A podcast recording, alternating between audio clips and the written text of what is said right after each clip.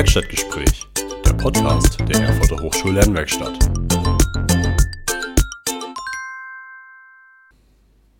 Hallo und herzlich willkommen. Ich begrüße heute hier Dr. Ralf Schneider aus der didaktischen Werkstatt der Universität Kassel.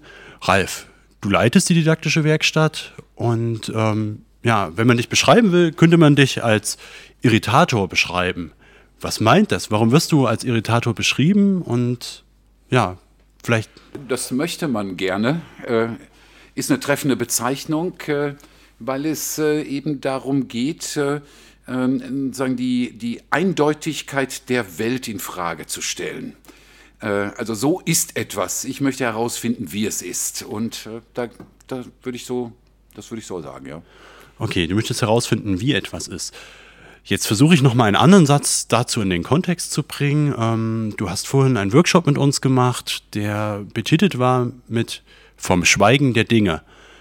Was heißt das? Also in welchem Kontext kann ich das begreifen, wenn ich etwas verstehen will, wie es funktioniert?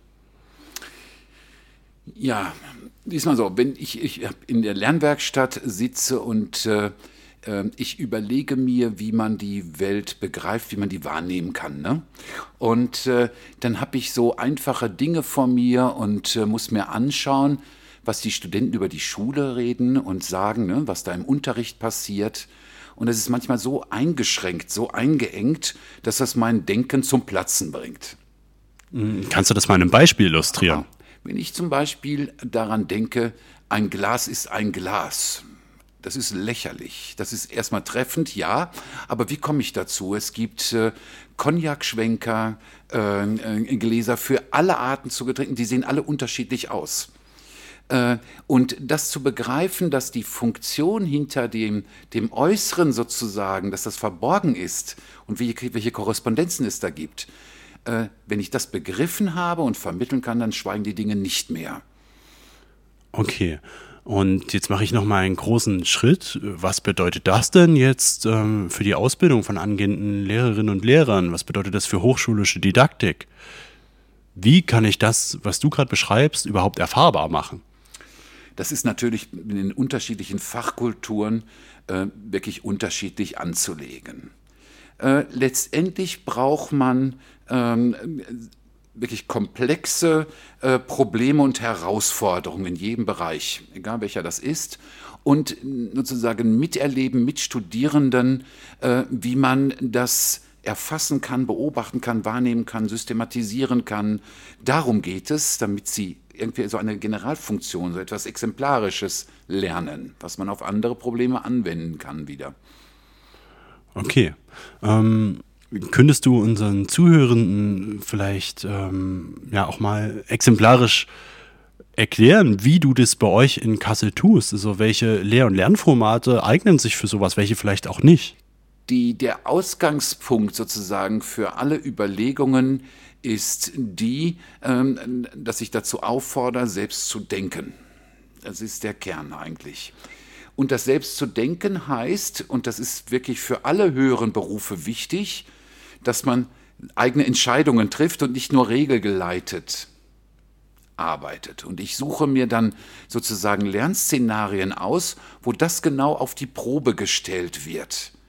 Das eigene Denken. Und das sind meistens Situationen, die, die zwar eine einfache Lösung manchmal haben, aber das ist nicht die beste.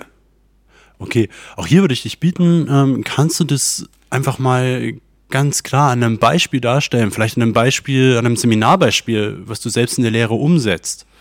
Ja, äh, Beispiel mal zu fragen, wie bringt man eigentlich oder was steckt eigentlich hinter dem Begriff der, des Analysierens? Ja. Das war doch so etwas, äh, wo jeder sagen kann, oh, da brauche ich jetzt aber schon ein paar Minuten, um abstrakt das zu klären. Ja, genau.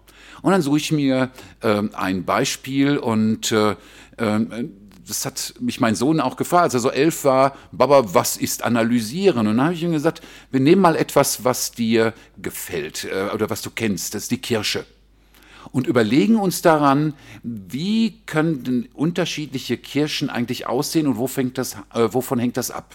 Ja. Was sind die Kriterien für die Konstitution einer Kirsche?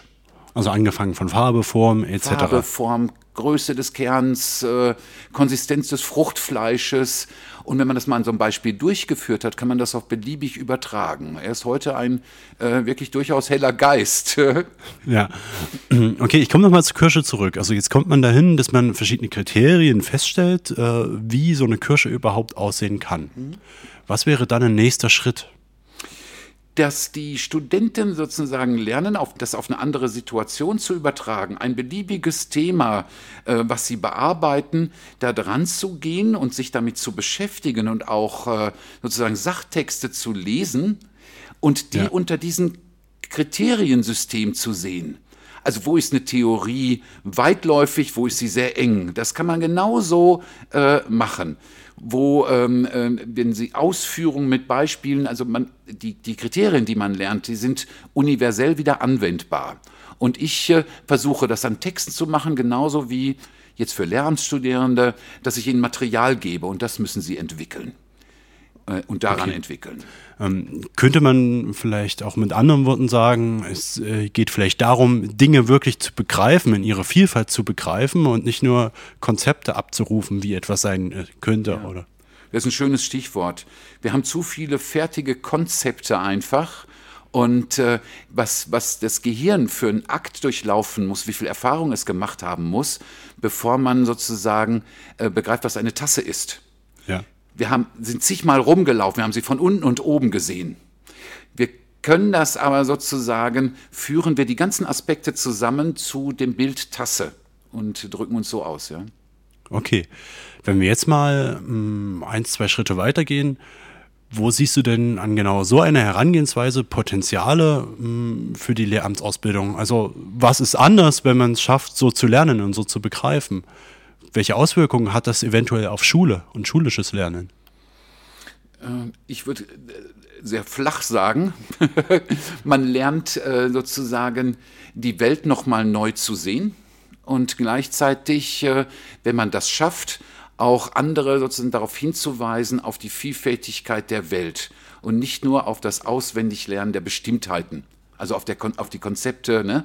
Ja. Das musst du lernen, dann kommst du weiter. Sie, es ist zu verstehen, wie sozusagen die Welt zusammengehört und zusammengefügt ist, in welcher wie, wie hängt die systematisch zusammen? Das kann man toll vergleichen, indem vor zehn Jahren war kaum daran zu denken, dass Kinder sich überlegen äh, mit der Frage der, der, der, Nachhaltigkeit, der Umweltverschmutzung und so weiter. Äh, und da wird das immer nur unter einzelnen Aspekten gesehen. Heute fordern die sozusagen eine globale Erneuerung. Und das ist sozusagen systematisch zusammenhängendes Denken. Und das möchte ich in irgendeiner Weise fördern. Okay. Ähm, und noch eine andere Frage, was hat denn das hochschuldidaktische Konstrukt Lernwerkstatt und Werkstattlernen ähm, jetzt damit zu tun? Also gibt es hier, und das ist eine rhetorische Frage natürlich, besondere Potenziale? Und wenn ja, wie sehen die denn aus? Ich will es mal so antworten. Die Lernwerkstatt ist von, vom Großteil der Uni wird die gebucht, weil das ein toller Raum ist der, der Raum macht eine ganze Menge, wird ja beschrieben als der dritte Pädagoge, also der macht etwas mit uns. Und äh, es, es gibt sozusagen Anordnungen, Raumstrukturen, die es tatsächlich fördern, dass man sich mehr austauscht, als nur berichtet und präsentiert, also miteinander arbeitet. Und da wird der Werkstattcharakter deutlich. Es gibt Instrumente, die man sich heraussuchen muss, wie in einer Autowerkstatt und mit denen arbeitet man an einem Problem der Welt. Und äh, der, der, der Charakter ist halt der, der Werkstatt, dass es im, im, ist nicht abgeschlossen. Also wir setzen uns äh, da dran und versuchen etwas in Bewegung zu bringen wieder. Okay, und ähm, damit passt es ja wirklich einfach perfekt äh, zu diesem Vorgang, den man auch versucht zu vermitteln. Ne? Vielleicht dieses Unfertige, dieses Iterative, Aufbauende und ähm, zu erkennen, es ist auf jeden Fall nicht einfach und trivial. Das kein Glas, kein gar nichts ist trivial. Nein, das ist, äh, ist so. Und, und, die Werkstatt ist sozusagen auch ein Modell für äh, den Lernraum Schule. Äh, sozusagen so, wie wir versuchen, miteinander als Erwachsene umzugehen, äh, würde ich so sagen, das könnte als Modell dienen. So kann man Schule auch strukturieren, den Klassenraum mit unterschiedlichen äh, ähm, äh, Ecken und äh, also Funktionsecken und äh, äh, mit Achtsamkeits, also es ist ein Achtsamkeitsraum. Man achtet aufeinander, hört sich zu und nicht wie in einem normalen Seminarraum. Das ist ganz anders. Ah, okay. Könntest du zum Abschluss ähm, vielleicht nochmal Literaturtipps geben, äh, um sich genau in dieses Thema vertiefen zu können? Ja, äh, Zunächst einmal äh, dieses von Käthe Meyer-Drave Diskurse des Lernens. Das ist so zentral. Es geht zurück bis in die Antike, unsere Vorstellung von Lernen. Und die hat sich nach Pisa sehr stark verändert. Also in dieses Buch würde ich mal reingucken. Äh, das ist toll. Dann hat die Reihe, die, die Hochschullernwerkstätten haben eine eigene Buchreihe. Äh, und da sind wirklich hervorragende Beispiele für die Inszenierung von Lernen, genauso wie äh, theoretische Fragen, äh, die die Hintergründe beleuchten, die Her Herleitungen und so. Der, der Kern aber trifft, Dewey muss man lesen, Demokratie und Erziehung als den Kern des Denkens, wie Erfahrung und Erkenntnis, so heißt auch da ein Kapitel, wie das zusammenhängen. Okay, vielen Dank. Wie zusammenhängt, nicht hängen.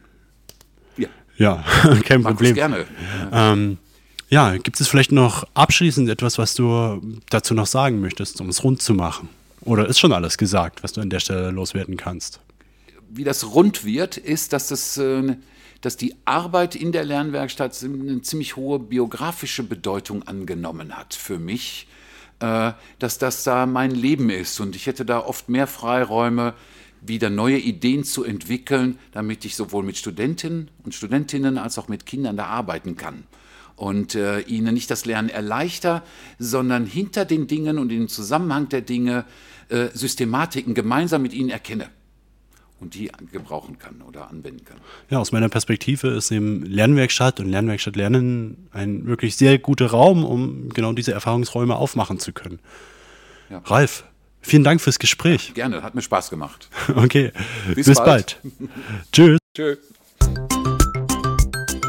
Mehr auf www.lernwerkstatt-erfurt.de